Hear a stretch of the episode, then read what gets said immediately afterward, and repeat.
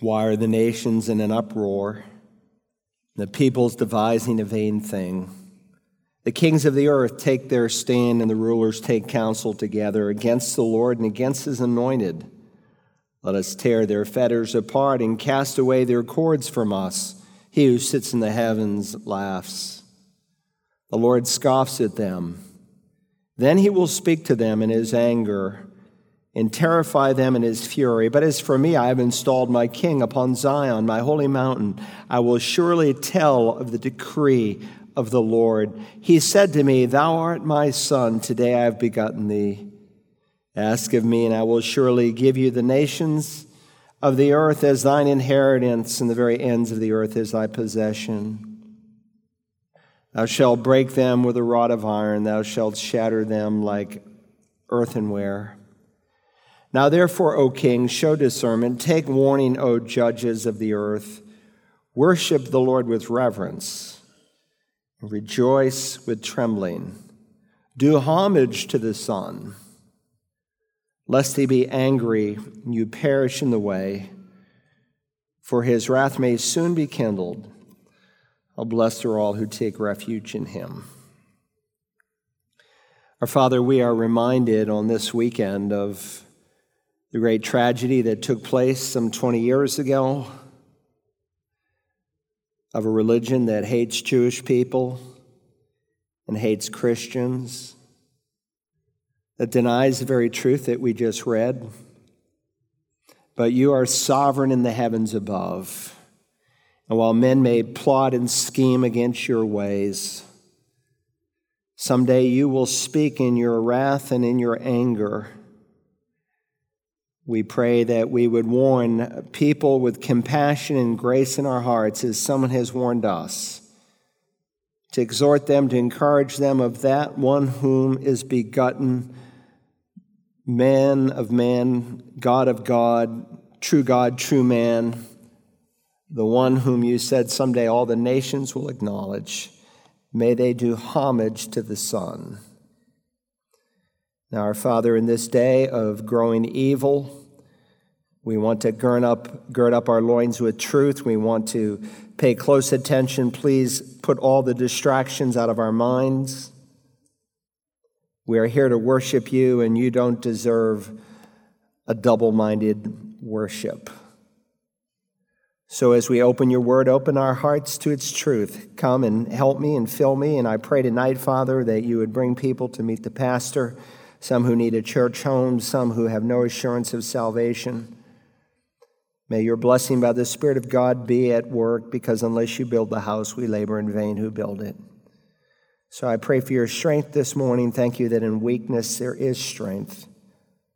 Come and fill me and anoint me and use me. For Christ's sake, I pray. Amen. I want to invite you to take your Bibles this morning and turn to the book of Genesis, chapter 19. If you're here for the first time, you'll be interested to know that we just finished a verse by verse exposition of the letter of James. And before the fall ends, we hope, God willing, to begin an Old Testament book. But I want to remind you that twice over in the prophet Jeremiah, it's noted that the people in his day had fallen to such a low spiritual level that he said they do not even know how to blush. There were no red faces in Jeremiah's day. And sadly, the things that used to make the average American blush, the things that used to shock us, we now are entertained by it. And so we are doing a series on morality. We began this series with King David from 2 Kings 11 and 12, and we addressed the subject of avoiding moral failure as we studied his sin of adultery with Bathsheba. Then we move to John chapter 8 and we address the subject of finding moral forgiveness as we looked at the woman who was caught in the very act of adultery and thrown before Christ there in the temple precincts. Then from there, we went to Genesis 38, where we dealt with the subject of reaping moral compromise, and we studied Judah and his sin of wickedness with his own daughter in law. And then last time, if you were here from Genesis 39, we spoke on the subject of achieving moral victory as we studied the life of Joseph. And you can see the topic this morning is confronting moral perversion. Confronting moral perversion. It is widespread in our day. And we live in a day where more and more Christians are afraid to speak up for what is right because they're afraid of what people might think. And they really fear man more than they fear God.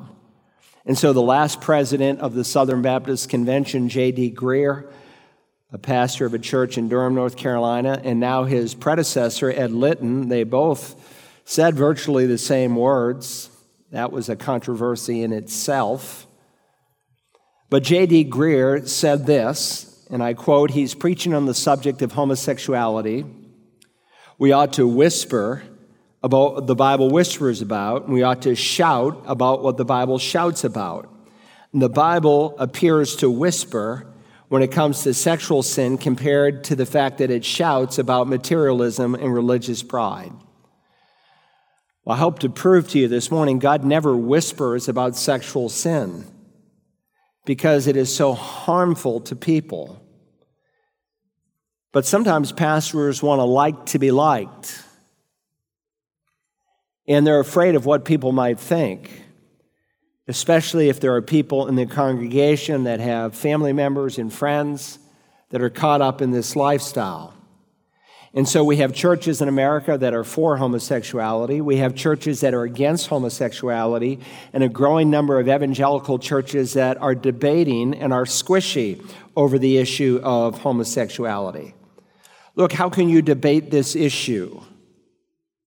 It's an issue of authority. Is the Bible the authoritative, inerrant, infallible, eternal Word of God? If it is, if it's the only book God wrote, then we have a plumb line by which we can measure what is true and what is false. And of course, added to the fact that the church is sending an indistinct message, we have our government that is openly aggressive towards those who would speak against homosexuality.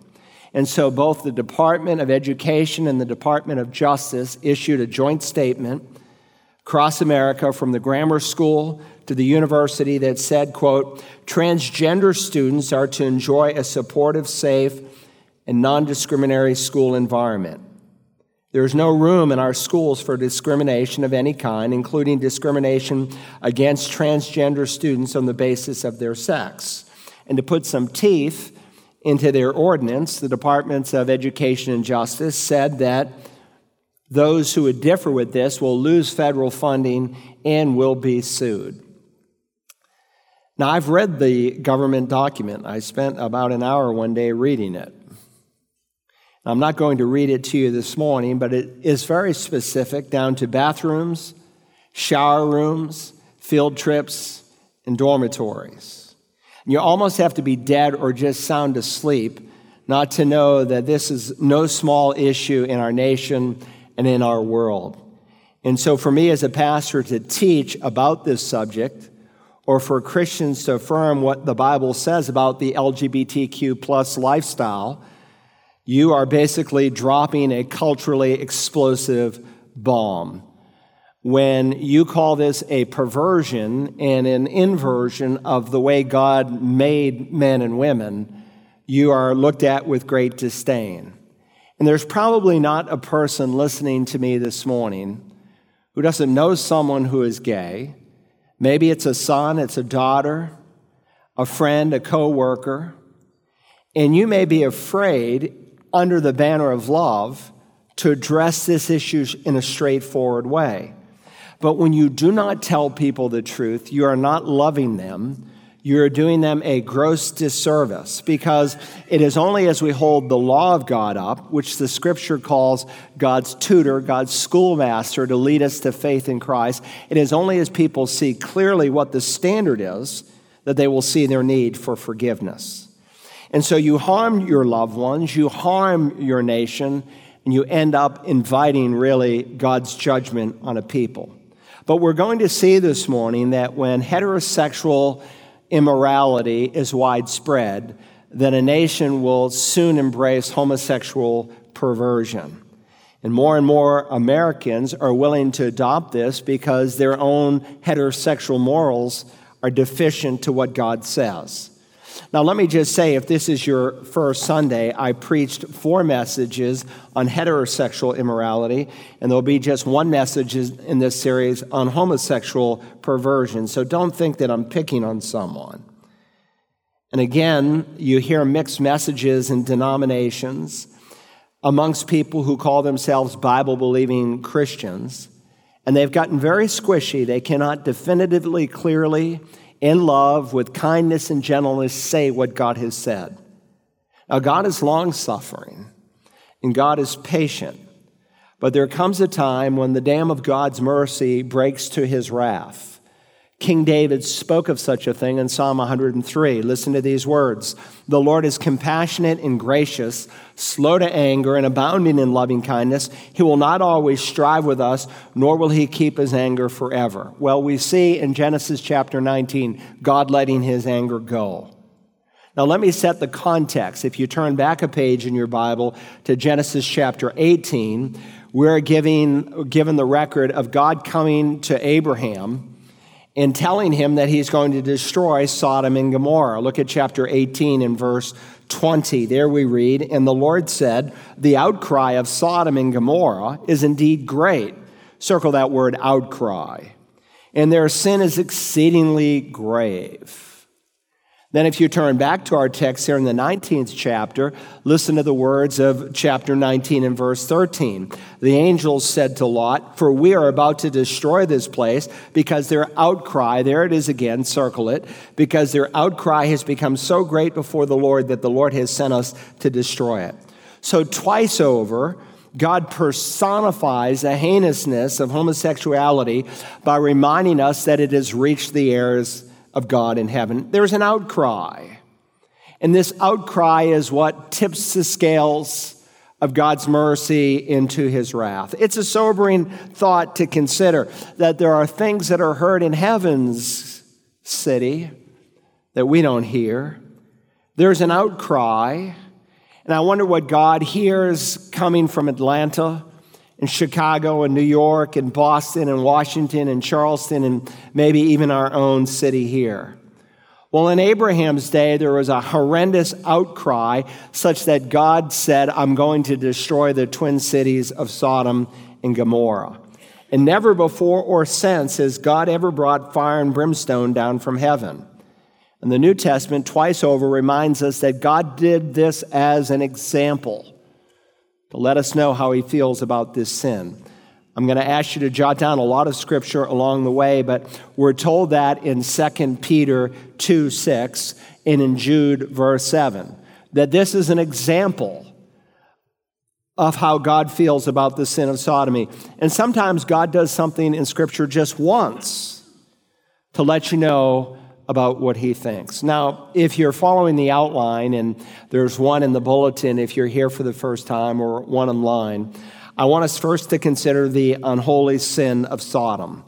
And let me just say in advance that this chapter deals with some issues that are not pleasant to deal with. But let me assure the parents here this morning with young children that just like we've seen in this entire series, that the Spirit of God can present truth without hedging and present it in such a way that it's presented in a godly and a wholesome manner that will not violate the principles of your children. So, first, I want us to see that the sin of homosexuality was a prevalent sin. It was a prevalent sin. Now, Genesis 19 is the very first time in the Bible that God deals with this subject of the LGBTQ plus lifestyle. And we're going to use this passage of Scripture as a springboard to address it in a broader sense. These are people in Sodom and Gomorrah who had come out of the closet. They were no longer hiding their sin, they were no longer ashamed of it, which was true for the most part of Americans 35 years ago. This had become a sin that was now flaunted in Sodom and it had really become the epitome of gay pride. Notice how the chapter opens. In verse 1, we're told now the two angels came to Sodom, Sodom in the evening as Lot was sitting in the gate of Sodom. Now, the Bible teaches that angels sometimes come in the appearance of a human. And by the way, they always come in the male gender. So I know we see pictures of women angels with long flowing hair, but there's not a single woman angel anywhere in the Bible. Now, it's possible there could be women angels, but I'm just telling you that the picture that God gives of angels is they're always revealed in the male gender, and they can come and they look so human as the men of Sodom saw these two men that you don't know they're always angels. The writer of the Hebrews says that you can be entertaining an angel, you can be showing hospitality to an angel and not even know it. And of course, I think it's interesting to note who's absent. In Genesis 18 and verse 2, when God brings the announcement of coming judgment, we're told, and when he, Abraham, lifted up his eyes and looked, behold, three men were standing opposite him. And if you study Genesis 18 carefully, you discover that there are two normal, regular angels, I suppose we could say, and one who is unique. He's called the angel of the Lord, the angel of Jehovah, the angel of Yahweh. He is the second person of the Trinity. Before Jesus incarnated himself in human flesh, there are a number of times when God would come as the angel of the Lord. And so, if you do a study on the angel of the Lord, and I have a whole series of messages on him, in our course on angelology. That is free. People say, How much does it cost? It's free.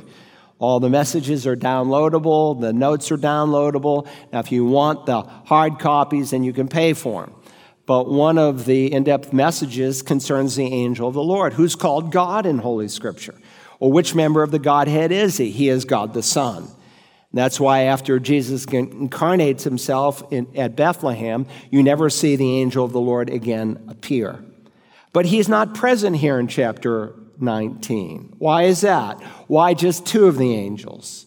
Well, I think among other things, God is reminding us that he cannot fellowship with a believer because Lot is a believer. You may not recognize it, but let the scripture interpret the scripture. And in 2 Peter 2, we learn that, that Lot was in God's eyes a righteous man. He was a saved individual. And God can't fellowship with a believer who's out of fellowship with him. But in saying that, neither does God abandon those whom he loves. He does not forsake a true child of God.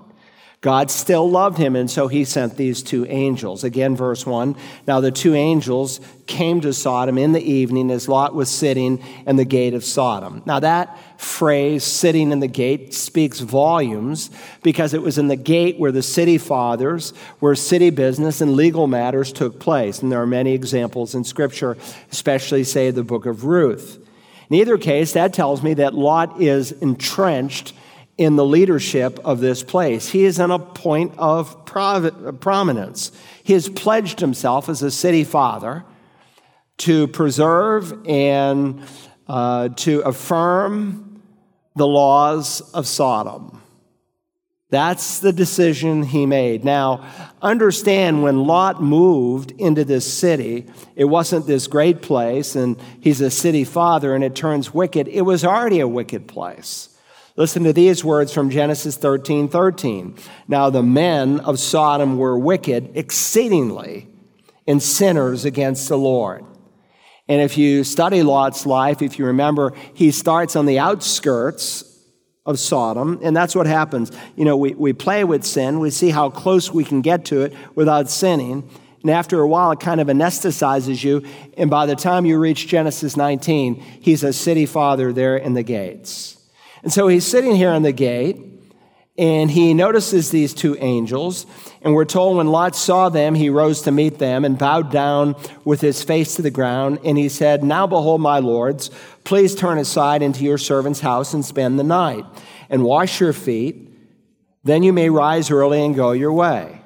Now, he has no idea what their mission is. He knows they're angels, but he thinks maybe they're just passing through as tourists, as businessmen. And they said, No, but we shall spend the night in the square. They said, in essence, we'll just camp out tonight. Thank you, but no thank you for your hospitality.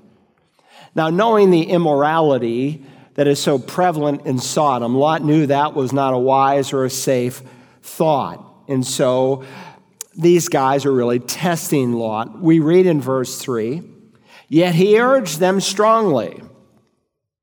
So they turned aside to him and entered his house. And he prepared a feast for them and baked unleavened bread, and they ate. So far, so good, but what follows is shocking. It's deviant, wicked, immoral behavior, some of the most deviant behavior recorded in Scripture. Look at verse 4. Before they lay down, the men of the city, the men of Sodom, surrounded the house, both young and old, all the people from every quarter. Now, don't miss that. I'm calling this a prevalent sin.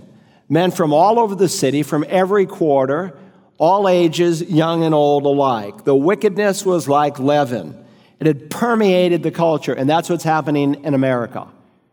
It's permeating our culture. Americans are more and more willing to accept this lifestyle as normal. And it shouldn't surprise us. If you're living a sexually compromised life as a heterosexual, how can you point the finger at a homosexual? And if you go home and you dull your mind week after week after week on sexual immorality and even homosexuality that is now being portrayed, even on channels like Hallmark in the commercials and in one wedding that they recently introduced in one of their storylines, if you feed on this week after week and month after month, the things that you will entertain yourself in before long, you will embrace. Now, understand, all across America, there are, there are state and federal laws now to protect this deviant behavior. But do not forget, 50 years ago, in all 50 states, this behavior was illegal. But now we're writing laws to encourage it. Now, jot down 1 Timothy 1 9 and 10. The next time someone calls you narrow minded for opposing legislation that affirms wickedness, you can remind them of this text of Scripture. There, the Apostle Paul reminds Timothy that laws are written, not made, that laws are not made for a righteous man, but for those who are lawless and rebellious, for the ungodly and sinners, for the unholy and profane, for those who kill their fathers and mothers, for murderers and immoral men and homosexuals and kidnappers and liars and perjurers and whatever else is contrary to sound teaching. Look, you wouldn't need a, a, speed limit law if everybody obeyed the speed limit, now would you? Laws are written against these behavior. Look, your, argument this morning will not be with me. People get up and they leave during the service. Every time I address this, they signed the guest book when they came in. They didn't make it to the offering. And I call them and, yeah, you know, you, you said homosexuality was a sin. Your argument is not with me. Do not miss what God is saying here. God tells us laws need to be written, not to condone this behavior, but to curb this behavior because God knows it is wicked. Homosexuality is not some genetic predisposition that you're born with. Otherwise, God could not hold you as guilty. Just as being a murderer or a perjurer or a kidnapper is wrong, so it is wrong to commit homosexuality. Now look at verse 5 here in Genesis 19. And they called to Lot, the men of the city, they called to Lot and said, Where are the men who came to you tonight? Bring them out to us that we may have relations with them. Here are these sodomites. They're unashamed of their lifestyle. They're calling, it's a Hebrew word, they're shouting, they're yelling into the house to send the two men out so that they can have sexual relations with them. Now, I know again, this sin is often softened even from this passage from liberal theologians and a growing number of evangelicals. Here's a picture of a young man by the name of Jonathan Merritt. He's a freelance writer for Christianity Today. He writes for the Daily Beast. He's a sought after speaker in Christian college campuses, conferences. He speaks to churches on spirituality and political issues and current issues. And of course, uh, he came out in favor of gay marriage in 2012, yet people continued to let him write for places like Christianity Today which tells you something about the magazine and its compromise. Sadly, he's the son of a, of a pastor that really loves Christ, the former president of the Southern Baptist Convention, James Merritt. But he came out on August the 4th, just last month, on his birthday, as officially saying what people thought that he was gay. And so he gave this post on Instagram. Let me read it to you. Today is my 39th birthday, which means I get one more trip around the sun before entering my next decade. I want to enter the second half of my life with more authenticity, alignment, and integrity than I exhibited in the first half. So today, I'm raising a glass to my full and complete self, a gay man, beloved by God, who has endured the worst the world could throw at him and fought his way to health and wholeness. Now, here is Andy Stanley's response, a pastor of a large church in the Atlanta area. Many of you know him. I never allowed Andy Stanley's teaching to come in this church. ABF's leaders would ask me in decades, he's never coming in. And some accused me of judgmental. One left the church over it. But he proved himself to be a liberal, didn't he? Denying the authority of the Old Testament. And he said this on the day that Merritt wrote these words. He said, Happy birthday, Jonathan. I'm so proud of you. I'm so honored to know you. Can't wait to see what God will accomplish through you in this season. Now I'm on Instagram. You'll never find me there because it's a code name, because it's only for my kids and my grandchildren. And I almost never get into the fray of this stuff. It's just a waste of time. Like my son Jordan reminded me yesterday. He said, Dad, it's like casting your pearl before swine in most cases. But there were so many evangelical pastors who didn't call him to repentance. And so I wrote, Happy birthday, Jonathan. I'm so proud of you. I'm so honored to know you. Excuse me, that's Andy Stanley's. it was a short night. I don't usually sleep too well on Saturday nights. I usually get about two to three hours of sleep. Let me write what I wrote. God does love you and can forgive you, Jonathan. But you were not born this way, but you can be born again by the grace of God and changed. Praying for you today, 1 Corinthians 6, 9 through 11. Well, I'll tell you that that opened a that opened a firestorm. You know, they came out of the woodwork. And all these pastors and Christian leaders saying, Happy birthday. When they should have said, You know, I'm glad it's your birthday. And I can't imagine how brokenhearted his father is.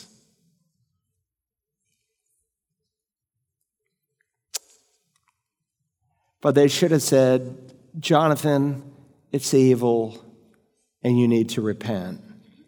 Now, sadly, numerous so called evangelicals affirmed his decision, and we have theological liberals today who wouldn't even claim to be evangelical, and they'll argue away passages that deal with this sin, and they'll use texts like Ezekiel 16. However, again, the scripture is clear. In Jude 7, he calls this sin of homosexuality gross immorality.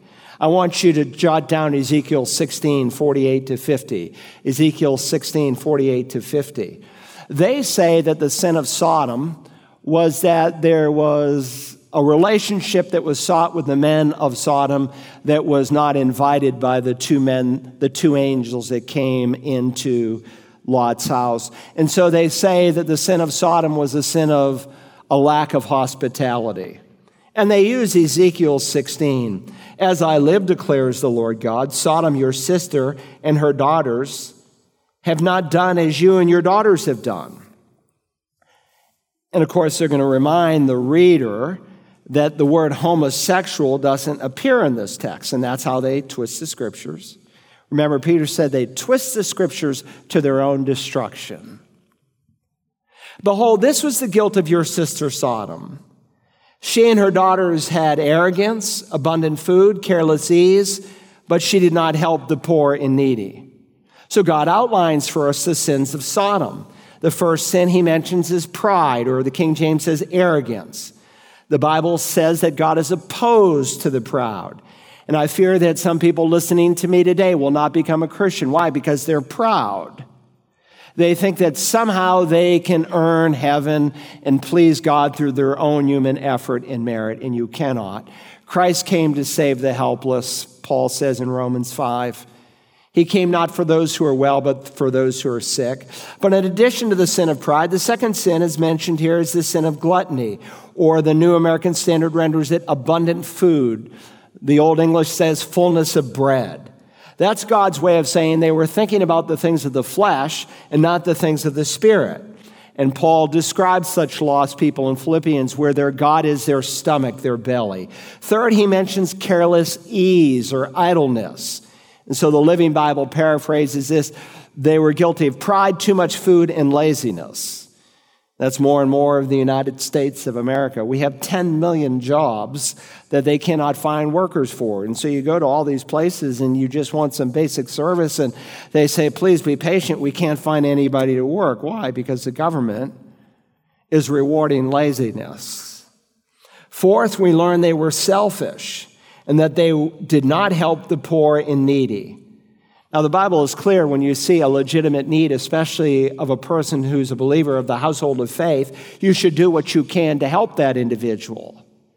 God tells us in Proverbs that the one who is gracious to a poor man lends to the Lord. And we help hundreds of families every month in our food pantry, and I thank you for those who contribute. And God says he'll repay such an individual. But then he caps it all off, and here it is abominations. Verse 50. Thus they were haughty and committed abominations before me. Therefore I removed them when I saw it. Now, what were these abominations? Ezekiel does not have to spell it out because he assumes the readers are familiar with Genesis 19. They were guilty, among other things, of sexual perversion. God had destroyed the twin cities. It was a known fact. It had been in the minds of the Hebrew people for centuries. I don't want you to be in the dark for a moment about how God feels about the sin of homosexuality. Jot down, if you would, Leviticus 18 22. Leviticus 18 22. There, Moses wrote, You shall not lie with a male as one lies with a female. It is an abomination. And so, by the way, when I wrote my comment on Instagram, among other responses was is Leviticus and, you know, hey, pastor, because I put a link to a sermon I had preached on this subject. And so they discovered who I was, Pastor Carl. and they said, well, you're not consistent. You know, Leviticus speaks about not eating shellfish. Do you eat shellfish? Leviticus speaks about not mixing two kinds of cloth together.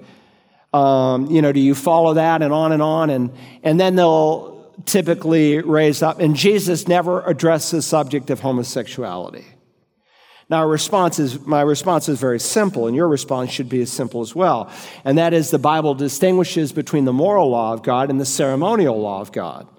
The ceremonial law that pictured the coming work and person of Christ and that distinguished the Jews under the old covenant has been fulfilled in the Lord Jesus. The only ongoing aspect of the law is the moral law. But even if someone couldn't figure that out or understand that, all you have to do is read the New Testament. And by the way, to say that Jesus never addressed the subject of homosexuality is sheer ignorance. Do you remember in the Sermon on the Mount? Jesus said, I did not come in Matthew 5 17 to abolish the law and the prophets. By the way, that would include books like Leviticus and Deuteronomy where this subject is noted. And then when Jesus spoke about the sin of breaking a marriage, he defined what a marriage was. Now, the Supreme Court of the United States can redefine marriage and they can call it a marriage, but it's not a marriage. Abraham Lincoln used to say, you know, you can say if a dog's tail is a leg that the dog has five legs, but he doesn't. And you can redefine marriage, but it's not a marriage. And by virtue of his definition of marriage, Jesus spoke against the perversion of homosexual marriage. He said, Have you not read? He who created them from the beginning made them male and female. He said, For this reason, a man shall leave his father and mother and be joined to his wife, and the two shall become one flesh. And we'll see another major passage where he definitively recalled what took place in Sodom. Jot down this text, Leviticus 20 and verse 13. Leviticus 20, 13. There, God said, If there is a man who lies with a male, as those who lie with a woman, both of them have committed a detestable act. They shall surely be put to death. Their blood guiltiness is upon them. Now, under the theocracy of Israel, and by the way, there was only one theocracy in the history of the world where God personally, sovereignly ruled over a nation, namely Israel. And just like adultery, God said if someone was guilty of homosexuality, they would be put to death. Now, there is no such application today, but God was preserving the nation. And God put in a lot of checks and guardrails in order to protect the nation because it is through Israel that He's going to bring the Savior of the world. But God calls this a detestable act, just like Ezekiel calls it an abomination, and those who think otherwise are haughty. And so they came out of their closets in Genesis 19, just as people are today. Jot down this verse, 2 Peter 2 6. I already referenced it, but let me read it to you. There, God tells us that He condemned the cities of Sodom and Gomorrah to destruction by reducing them to ashes, having made them an example to those who would live godly thereafter. By the way, every time God spoke through an apostle, that was Jesus speaking. Because in the upper room discourse, he told them that he would write scripture through them. But they're an example. Listen to this verse, Jude 7. We don't usually say Jude 1 colon 7 because there's just one chapter. So if you're new to the Bible, that's why it looks like Jude 7, one chapter. Jude 7 teaches that by reducing Sodom to ashes, God gave a warning of eternal fire. He reminded us of what he thinks. Please jot down Deuteronomy 22 and verse 5. There, God said, A woman shall not wear man's clothing, nor shall a man put on a woman's clothing. By the way, this verse affirms, just like in Genesis 1, there's only two sexes, male and female. For whoever does these things is an abomination to the Lord your God. He's not saying a woman can't wear slacks. If you study the clothing in the first century, you'll see there was a lot of parallels between what a man wore and a woman wore in their robe like thing, but what he is speaking about is androgynous behavior, what some call today gender dysphoria, gender fluidity, or transgenderism. He is not prohibiting wearing a certain kind of garment as much as he is saying, by the way you dress and the way you look, you should not blur the sexes. And God calls the sin of homosexuality an abomination just as he calls bestiality a, an abomination, just as he calls a man dressing up like a woman an abomination. Transgender behavior blurs the distinction between what God said in Genesis 1:27. God created man in his own image, in the image of God he created him, male and female he created them. God gives clear evidence that He made us male and female. God is the one who determines gender. Now, we think we're smarter than God. And that's why Paul says the wisdom of this world is foolishness to God. And as Americans, we are making ourselves out to be utter fools. Not to mention, we are harming and abusing little children and teenagers in our school by teaching them that this is normal and nat- natural behavior. There's no such thing as gender fluidity. And until 2013, to help people who thought this way. They called it gender identity disorder. They saw it as a disorder. And I want to say that children who are being taught this, I, I want to help those people. And most of the time, if they're left alone, they'll, they'll grow out of it. It's just the evil influence of adults Man, what, what an awful thing to cause a child to stumble. Jesus said it's better to be drowned by a millstone than to cause a little child to stumble. But I want to help people like this, but that's not what our government is doing. We're not going to treat it as a pastor. That was the big issue, right, up there in Columbia that hundreds of you called about. No, we want to affirm this behavior. What we need is the wisdom from above because by nature we're a bunch of fools. And we need the wisdom of God. We need to have our minds calibrated with Holy Scripture. Listen, when God made you, Psalm 139 says, He knit you together in His mother's in your mother's womb. He made you male or female. God gave you the gender you are. It's you're either male or female. It's not it's not a both and proposition. The Bible points to the fact that God made us different that He might make us one, and He made us different because He has different functions for men and for women. A politician cannot determine the function of biology. God determines that. And when we deny God's sovereignty, when we deny God's word and what He says about it, we're blaspheming the living God.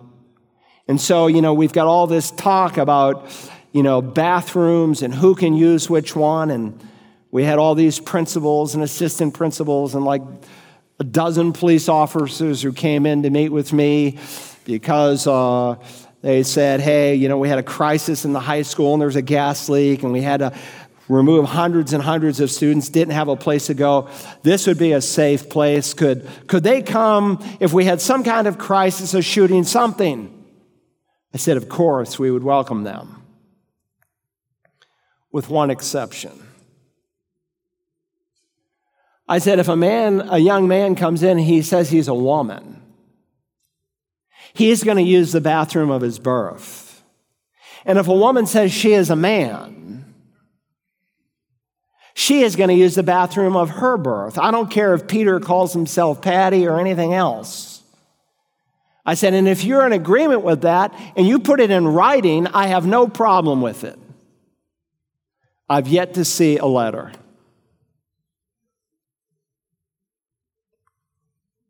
It's not going to happen, not on my watch. And so we have these sexual perverts and pedophiles who want to go into restrooms where there's little children that does not represent their sex. And by the way, why a woman would want a man in her restroom is beyond me. I used to clean restrooms in high school among the many jobs I had as I cleaned my father's office building. And I'll tell you, there's a big difference between the cleanliness of a male restroom and a female restroom. I mean, it's just yuck, ladies. I don't know why you'd want them in there. Hold your finger here, turn to the book of Romans, chapter 1. Romans, chapter 1. I want you to write down Romans 1, 26 and 27, and I want you to turn there. Now, Romans 1, if you're new to the Bible, Matthew, Mark, Luke, John, Acts, and then you come to the very first epistle. You're past the historical books of the Bible, and the first epistle is the book of Romans. Go to Romans chapter 1. Paul is describing people who hold down what they know to be true about their Creator and how they've replaced their knowledge of God with one that they've created in their own minds. And so he'll say in verse 22 that they profess to be wise, but they've become fools. Why? Because they've exchanged the glory of the incorruptible God for an image. They've created a God in their own mind. And so, what we find in Romans chapter 1 is a contrast between what we might call the future wrath of God with present day wrath. When you read about the wrath of God, most people just think of the eternal wrath of God in hell. But there's actually different kinds of wrath that are expressed in Scripture. There's what we might call cataclysmic wrath. That would be like the flood. That would be like um, Sodom and Gomorrah being burned into oblivion. There's the coming tribulation wrath that will be unique during that seven year period when God brings all kind of fury down from heaven designed to bring people to repentance. His final wake up call. And then there's what we might call the wrath of God to come, the eternal wrath, when the Lord Jesus will be revealed from heaven with his mighty angels from flaming fire. He's going to deal out retribution to those who don't know God. They'll pay the penalty of eternal destruction. Where? In that place we call the lake of fire. But then there's what we might call present day wrath, and that's what Romans 1 is speaking of. Look, if you will, at verse 18. For the wrath of God is revealed. Circle that word is, it's a present tense in the Greek New Testament, as reflected here in our English Bibles. For the wrath of God is revealed from heaven against all ungodliness and unrighteousness of men who suppress the truth and unrighteousness. Now, please note, this is wrath that will not be revealed in the future, but this is wrath that is being revealed right now. Now, normally, again, we, we think of the future wrath, but this is a current day wrath, and I don't want you to miss that. It's very important. There's a dimension of God's wrath that works quietly, almost invisibly, but if you know your Bible, it's quite visible. And that's what we're seeing in our day. You know, and sometimes too, you read people's books, or you hear someone who will come. Occasionally, someone will call in the Bible line or meet the pastor, and they'll say, Well, help me to understand, Pastor Carl, how the God of the Old Testament is different from the God of the New Testament. And I think they've never read the Bible. All you have to do is read what Jesus said about hell. He said more about hell than he said about heaven, and he gave very descriptive terms. All you have to do is read about the coming tribulation period, especially in the Revelation. All you have to do is read about the future coming wrath of God, and you'll say, He's no different. And if you read the Old Testament carefully, you will find God's grace and compassion over and over and over again, wanting to bring people to Himself. And when you read Romans 1, you read of a current day expression of the wrath of God. Paul said it this way this is not unique. He said, In the generations gone by, Acts 14, 16, in the generations gone by, he, speaking of the Lord God, permitted all the nations to go their own ways. And that's what we find happening here, and it's what we find happening in America, and not just in America. This is now a global issue where sinners go their own ways. When a people refuse to acknowledge God as God, they suppress the truth of God in their thinking. Therefore, verse 24, three times over, God says he gave them over. Don't miss that. God gave them over. Verse 24, verse 26, and then in verse 28. Therefore, God gave them over in the lusts of their hearts to impurity so that their bodies would be dishonored among them. Stage one, when God abandons an individual or a nation, broadly speaking, when a nation refuses to honor God as God or give him thanks. I remember I was in the fourth grade, Miss Weeks. She said, I've always taught that God created the world. But she said, now I am mandated to teach you evolution. What were we doing with our little children in schools? We're suppressing the truth of God. And when you have a guy like Tim Keller who calls himself an apologist, who says that Genesis 1 and 2 is contradictory, and evangelicals are gobbling up his book. Look, if you can't trust what the Bible says in Genesis 1 and 2, neither can you trust what God says in Genesis 19. So we were suppressing the truth of God that He is the creator to whom we should give thanks. And when a nation does that, God gives them over to impurity. And so we began to smush God out of our thought life. And the sexual revolution began. And we saw the growing sexual revolution in the 60s and 70s and early 80s. And they were given over to the lusts that were in their hearts, to impurity in their body. Listen, the Bible says, Blessed is the nation whose God is the Lord's. The opposite could be said, Cursed is the nation of the people who will not acknowledge God as God. And so we became more and more pornographic. And child abuse began to become expressed in a greater way. And we had to legitimize abortion because it was convenient for someone who wanted to be immoral to get rid of the baby in their womb. Verse 26, stage two. For this reason, the careful reader will ask, for what reason?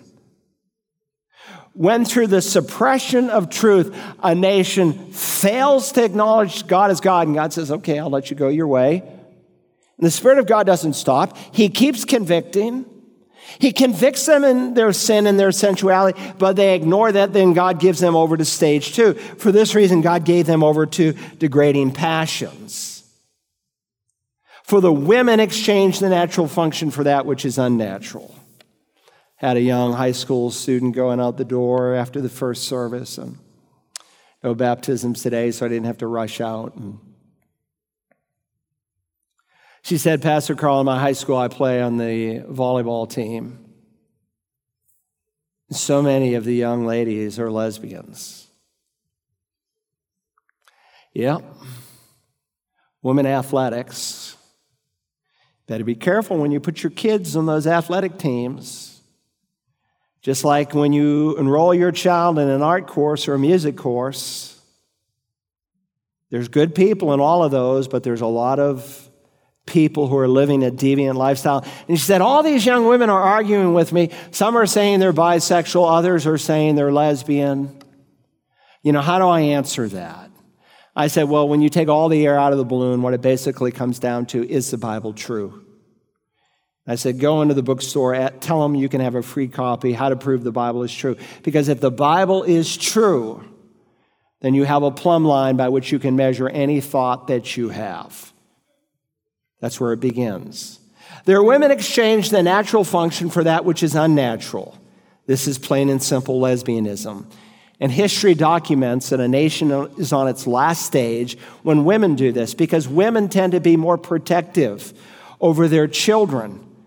And when a woman lose the virtue of a relationship between a man and a woman, when they involve themselves in degrading passions, the nation is gone.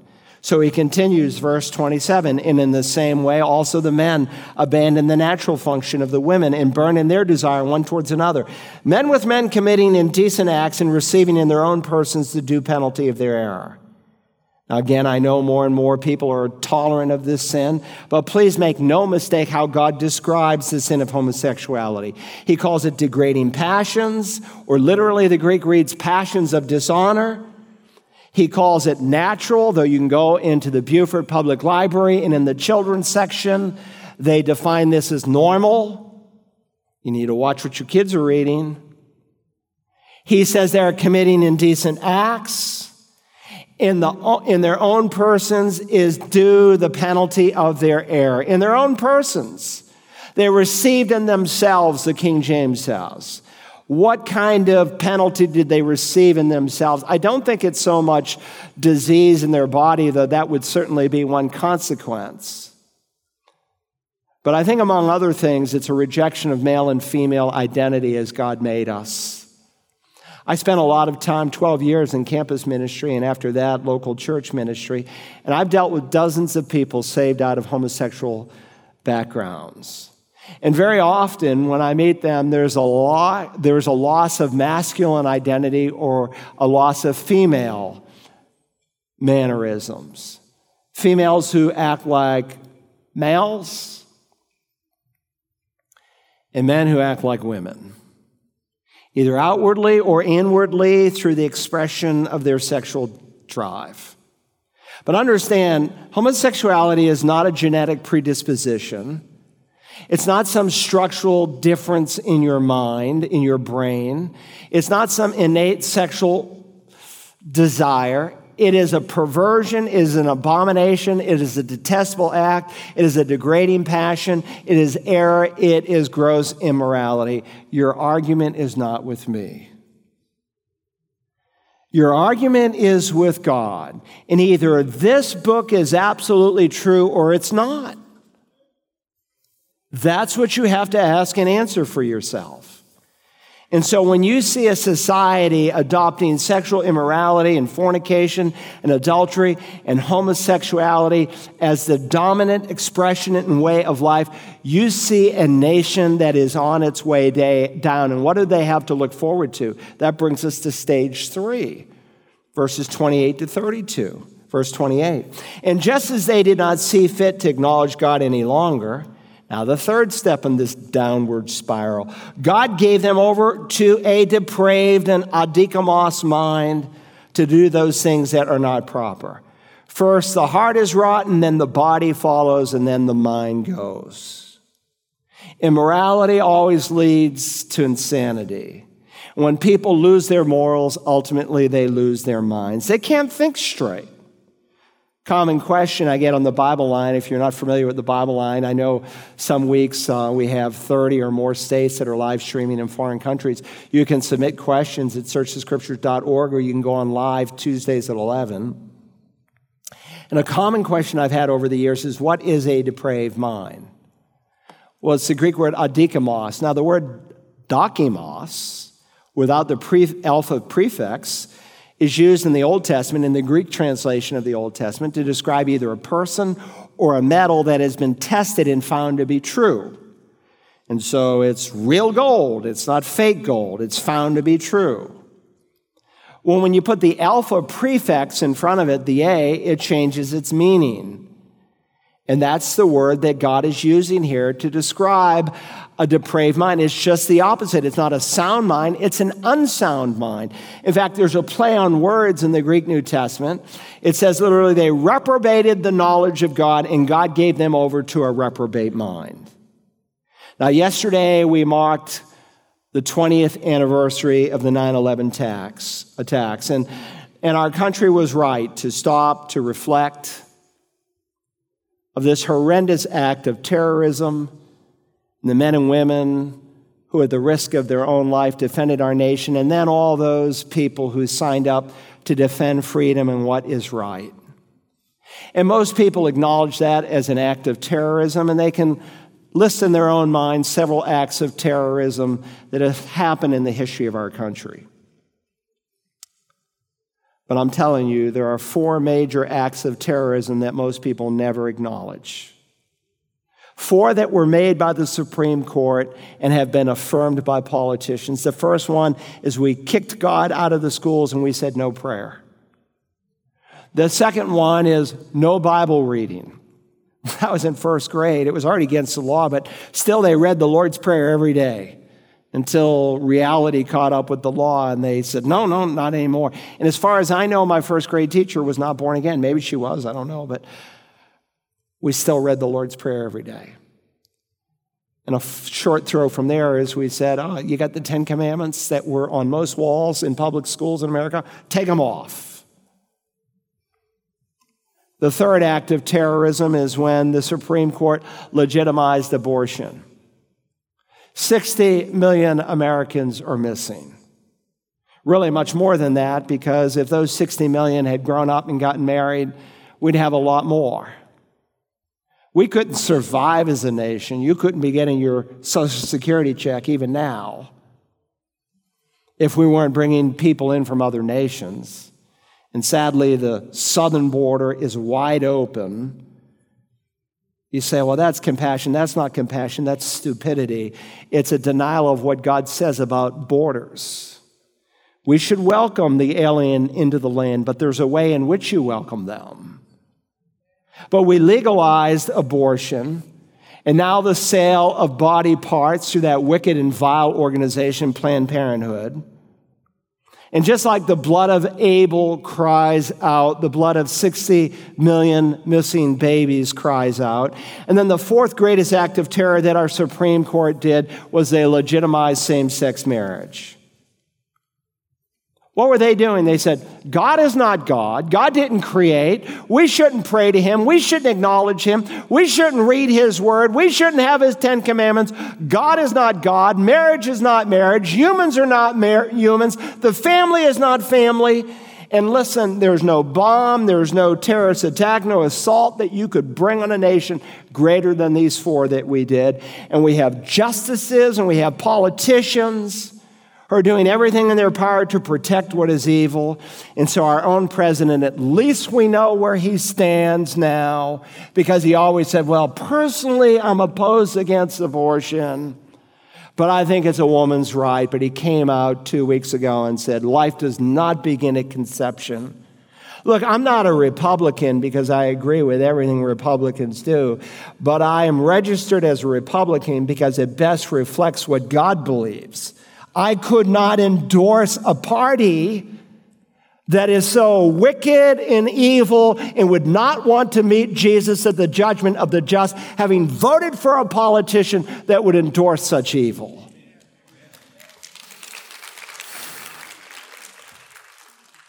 And so here's the Secretary of Transportation with his so called wife. This was all over the internet last week. They have their twin babies. They sit in a hospital bed like they gave birth. And by the way, both of these men are unashamed of their so called Christianity. In the words of Titus, they profess to know God, but by their deeds they deny him. And so we have officials, pastors, rabbis, politicians, justices who have supplanted the authority of God that belongs to God alone, and they are blaspheming God and blaspheming His church. And so God is giving them over to a reprobate, to a depraved mind. The, the Russian Bible translates it an upside down mind. That's a good way to capture the Greek, where you call good evil and evil good. That's where our nation is. And when the conscience can no longer function, when there is self evident truth that God wrote into your heart and you can no longer see it, then you have what follows beginning in verse 29. I have a whole sermon on it the 21 vices, and I stepped through carefully each and every one. You can get it at searchthescriptures.org in our Romans series. And then at the end of the chapter, verse 32. And although they know the ordinance of God, that those who practice such things are worthy of death, they not only do the same, but they also give hearty approval to those who practice them.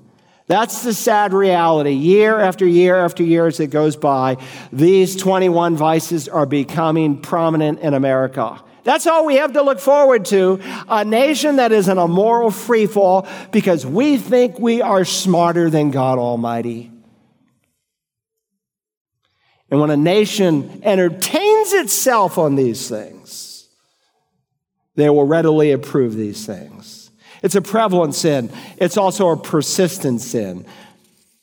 Point B on your outline the sin of homosexuality was a persistent sin.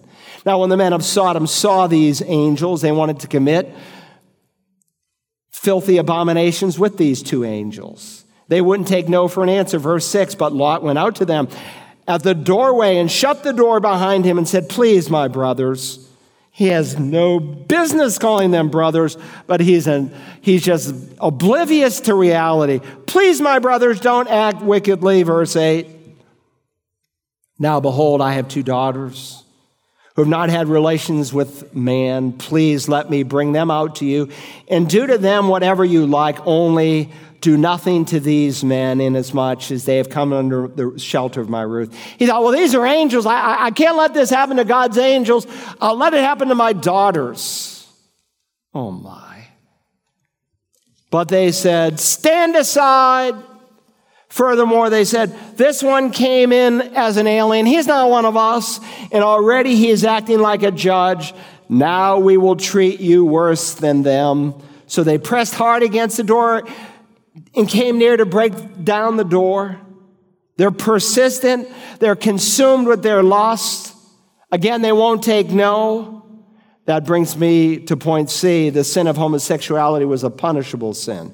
Not only was it prevalent and persistent in Sodom, it was a punishable sin.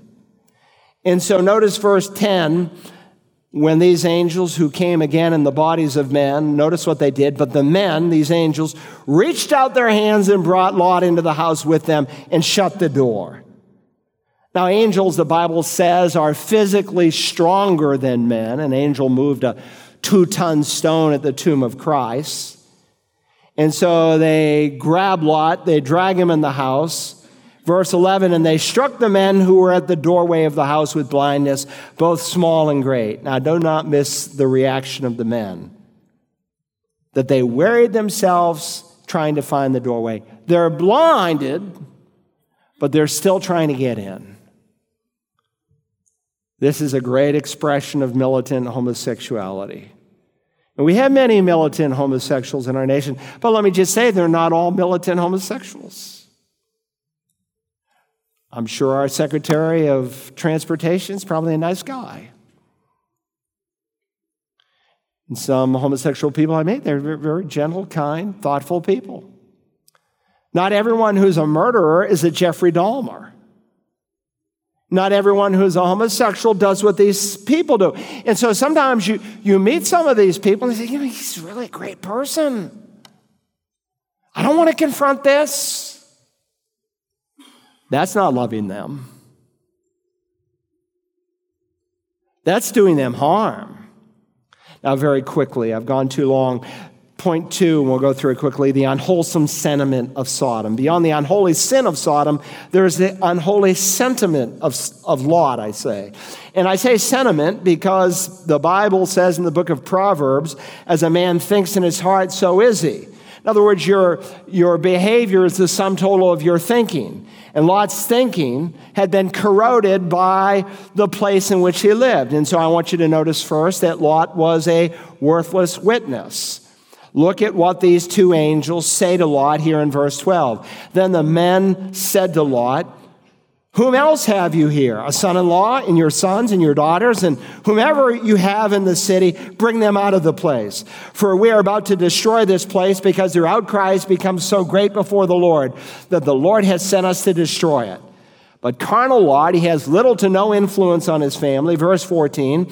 And Lot went out and spoke to his sons in laws who were to marry his daughters and said, Up, get out of the place, for the Lord will destroy the city. But he appeared to his sons to be jesting.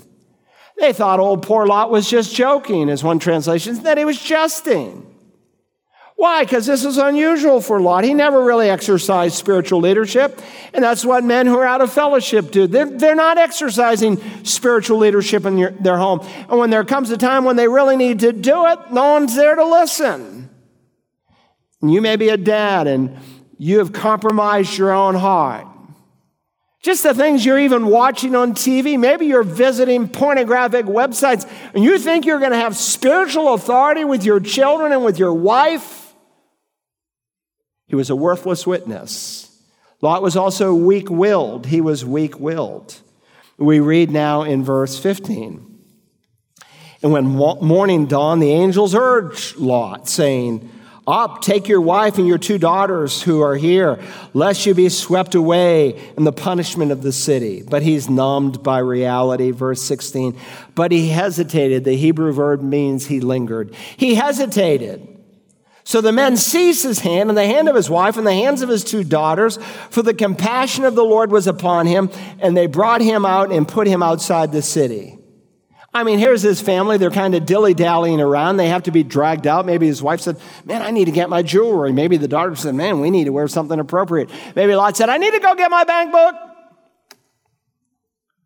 They're just dull. They're spiritual disaster ready to come on from heaven, verse 17. And it came about when they had brought them outside that one said, Escape for your life, do not look behind you, and do not stay anywhere in the valley. Escape to the mountains, lest you be swept away.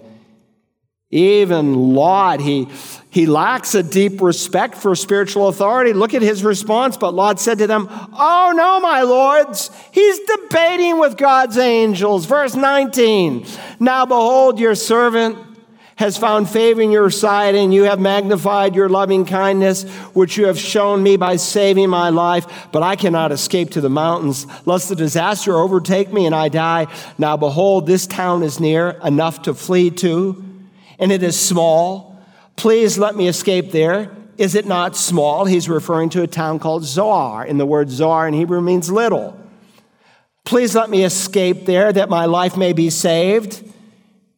And he, the angel, said to him, Behold, I grant you this request also, not to overflow the, overthrow the town of which you have spoken. Hurry, escape there, for I cannot do anything until you arrive there. Therefore, the name of the town was called Zoar. Lot, he is moving slow, he is moving argumentatively, because that's what sin does when you're out of fellowship. It just kind of encapsulates your heart and you become dull. That's where a lot of Christian pastors and Christian church members are today.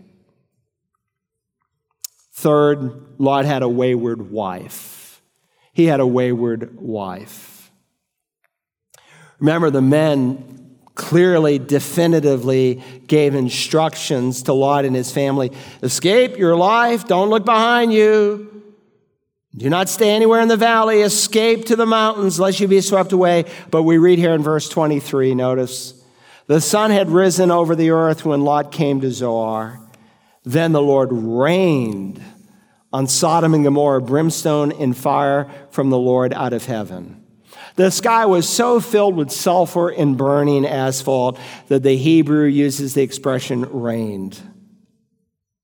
And he overthrew those cities in the valley and all the inhabitants of the cities and what grew in the ground. I mean, this was a catastrophe of monumental proportions, only to be equaled by the great flood. People debate the location of Sodom and Gomorrah. Some think it's the location of the Dead Sea. Some think it's Jordan adjacent to it and all the asphalt and sulfur residue flowed down into the Dead Sea or the Dead Lake and killed it. Absolutely no life in the Dead Sea. It's actually the single lowest place on the face of the earth. When I go there, often, if we have time to point it out, there's a rock structure that the Jews for millennia have called Lot's wife because it looks like a woman frozen, quote unquote, in salt. Wherever it is, we read in verse 26, it's an amazing verse. And remember, what God did in Sodom is a reminder and example of the coming lake of fire and brimstone. Verse 26, but his wife from behind him looked back, and she became a pillar of salt. Her heart was back there in the Twin Cities. She looked back, and she was forever destroyed. Now, how are we going to apply this? Let me suggest three applications as we close. Number one, are you by your actions condoning the LGBTQ plus lifestyle? Now, if you didn't know before you came how God feels about this sin, I hope you know today. Don't be deceived by some pastor, some leader, some priest, some politician, that this is some acceptable or alternate lifestyle. It's not a gray area in the Bible. God could not have said it any more clearly than he did. And sadly, there are Christians who are contributing to this sin by being members of churches or denominations that are compromising. And if you're listening to me today, wherever you may be in the world, and you're in a church or denomination where they won't take a stand, most of the main lines have already come out in favor of gay marriage. We have two churches in our town that do gay marriages. Then you've got denominations like the United Methodist. They haven't officially come out against it, but you've got United Methodist pastors all across America doing gay marriages and no one will discipline them. Look, if you are a part of a church or a denomination that is compromising, you are contributing to the problem.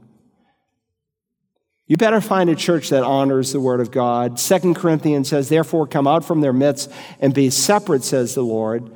You don't want to condone what God calls an abomination.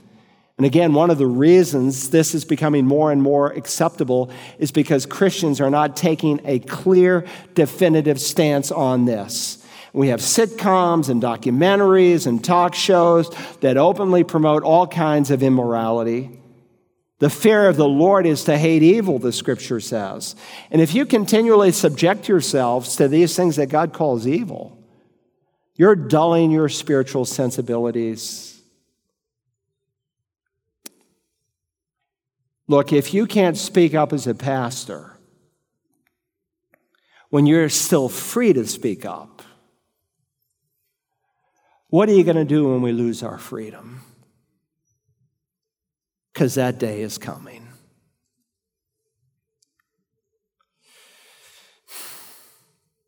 And when we refuse to speak up for what's right, it's unloving. The light has lost its light. The salt has lost its saltiness, and it's good for nothing anymore, Jesus said, but be trampled underfoot by men. Listen to what Paul says in 1 Corinthians For if the bugle produces an indistinct sound, who will prepare himself for the battle? So also you, unless you utter by the tongue speech that is clear, how will it be made known what is spoken? For you will be speaking into the air. Your word, your lifestyle sends a message. Secondly, what is your attitude towards those who are in bondage to these sins? That's the second application. Now, we need to be careful as Bible believing Christians that while we hate this sin, we don't hate the sinner. We don't agree, we don't condone this lifestyle. But at the same time, we need to extend truth. We ex- need to extend hope. We need to extend the forgiveness of God. I told that young teenage girl, I said, These friends who are on your volleyball team, they need to be forgiven. They're covered over in immorality. They need to find forgiveness. Paul writes in 1 Corinthians 6 Or do you not know the unrighteous shall not inherit the kingdom of God? Do not be deceived neither fornicators, that's premarital sex, idolaters. Idolatry is anything you put above God. Paul can say greed is idolatry. Adulterers, that's extramarital sex, effeminate, nor homosexuals, nor thieves, nor the covetous, nor revilers, nor swindlers shall inherit the kingdom of God. He notes here two classes, effeminate and homosexuals. The word effeminate is the word malakoi. It's a technical term that's used to refer to the passive partner in a homosexual relationship. And so the Net Bible renders it a passive homosexual partner. It can be used of a male prostitute who dresses up in the clothing of the opposite sex. And so biblically, Malakoi would also encompass transgender people in our day. And if you don't remember anything else about transgenderism, just remember, you can no more change your sex than you can change your race. I don't care what some doctor, you know, doctors who perform, they, they ought to be kicked out of the profession. I don't care what some doctor may do for greed and money or because he's also a reprobate to change the mechanics of your body. Gender is not fluid. And then the word homosexual. And he tells us plainly that if this is the direction of someone's life, don't be deceived. Don't let anyone tell you any differently. They have no inheritance in the kingdom of God. They'll never see the inside of God's kingdom. But the next verse says, And such were some of you. But you were washed, you were sanctified, you were justified in the name of the Lord Jesus Christ and in the Spirit of our God. Let me say it as clearly and as plainly as I can that the blood of Christ covers the sin of the fornicator, the adulterer, the drunkard, the thief, the self righteous, and the homosexual. He can forgive anyone. We are all sinners. We all need forgiveness. God does not teach that this is some sin that cannot be forgiven. You know, and yet in the church, you know, if a, if a drunk gets saved, if a drug addict gets saved, if an adulterer gets saved and his marriage is healed, oh, you know, that's somebody we need to see. But just let it be found out that you were homosexual and you get saved. Ooh. You better be careful. And we have a warped view of the way God thinks of people. But listen, when you're saved, it doesn't mean you can't struggle with this sin anymore. If a person is saved out of multiple adulteries and they're born again, that doesn't mean the temptation to have sex with a person of the opposite sex immediately is gone. No, but if any man is in Christ, is a new creation. There's a new hatred for that and a new desire to carry on a new direction. And if someone is saved out of this inverted background, it doesn't mean that the temptation dissolves the next day. But there's a new hatred for it. And so, contrary to Sam Allberry, who is being paraded across Christian platforms and now an adjunct professor at Cedarville College, a Christian university, that these feelings can be embraced, and as long as you don't act on them, you can, you know, physically even touch your same sex partner as long as you don't go all the way. That's evil. Needs to be rejected as much as heterosexual lust needs to be rejected. New choices need to be made. And listen, I've been in the ministry since 1978, and by God's grace, I've led several dozen homosexual people to Christ, some of whom I've performed their marriage to someone of the opposite sex. Finally, what type of person are you? What kind of person are you?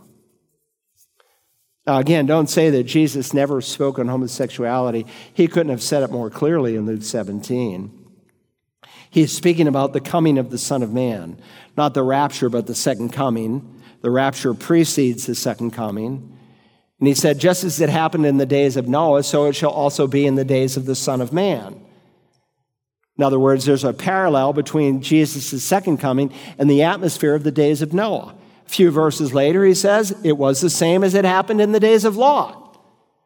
They were eating, they were drinking, they were buying, they were selling, they were planning, they were building. But on the day that Lot went out from Sodom, it rained fire and brimstone from heaven and destroyed them all. It will be just the same on the day that the Son of Man is revealed. On that day, let not one of you who is on the housetop and whose goods are in the house go down to take them away. And likewise, let not the one who is in the field turn back. Remember Lot's wife. Now think about the great flood. Just before God poured out his wrath upon the whole earth, he delivered the true believers into the safety of an ark. And just before God rained down fire and brimstone on Sodom and Gomorrah, he took Lot and his two daughters and put them safely in Zoar. And just before the Antichrist comes before the coming of the Son of Man, the second coming, God will remove his people. And when Jesus comes again, again, there will be a parallel between the coming of the days of Lot and the days of Noah. Sin will be prevalent. Men's hearts will grow cold. Lawlessness will increase. There'll be moral permissiveness, like in the days of Noah. There'll be moral perversion, like in the days of Lot. Remember, no prophecies needed for the second for the for the rapture. Only the second coming is a prophetic event. Israel's in the land. That's an end times prophecy. The days of Noah, the days of Lot are upon us. God is setting the stage, which should remind you the rapture is that much closer.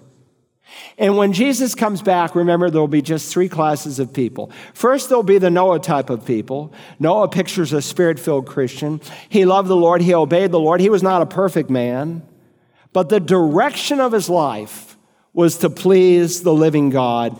And so the Lord saved him and he walked into a brand new world. And when Jesus comes back, Spirit filled people will go into a brand new world in his millennial kingdom. But then there's a second kind of person, and it's the Lot kind of people. And the Lot type of people, they, they represent the Christian who's out of fellowship with the Lord. I mean, how did the angels have to deal with Lot? They had to drag him along. And he lacked any moral authority in his life, and he had little to no influence on his family. And with the exception of his two daughters, and though he got them out of Sodom, he never got Sodom out of them. And Lot had deep regrets when he met the Lord in heaven. There's a third class of people. Jesus warned remember Lot's wife. She had her heart back in Sodom. She longed for what Sodom had to offer. And she looked back and suddenly was frozen in her fallen state for all of eternity. The Noah type, when Jesus comes back, they'll experience great reward. The Lot type of believers, when Jesus comes back, they'll experience great regret. But the Lot wife kind of people, they will experience great wrath for all of eternity. And so, what kind of person are you? Our Father, I thank you today. I preached a long time, but it needed to be said. And I pray for every person listening and for those who will listen in the years to come until Jesus returns, that your people might blow a clear bugle sound, calling people to repentance I pray for the dads and moms that have compromised lifestyles, who are going through all the motions, but they lack any moral authority. Help them to get their hearts right today. I thank you for the spirit filled believers like Noah, whose direction of their life is consistent. Help them to speak up and to preach what is right and true and pleasing to you. And I pray for those who are like Lot's wife. Some who, as I have been preaching, they've been arguing with me in their thinking because they've never received a regenerate mind, what you call the mind of Christ, and they can't embrace spiritual truth. If for no other reason, because it is in this book, Help them to acknowledge evil for what it is, that they might flee to a Savior and find forgiveness. May this church always be open to everyone of every walk of life and every kind of sin. That we would be a lighthouse extending the grace and mercy of the Lord Jesus. We ask it in his name. Amen.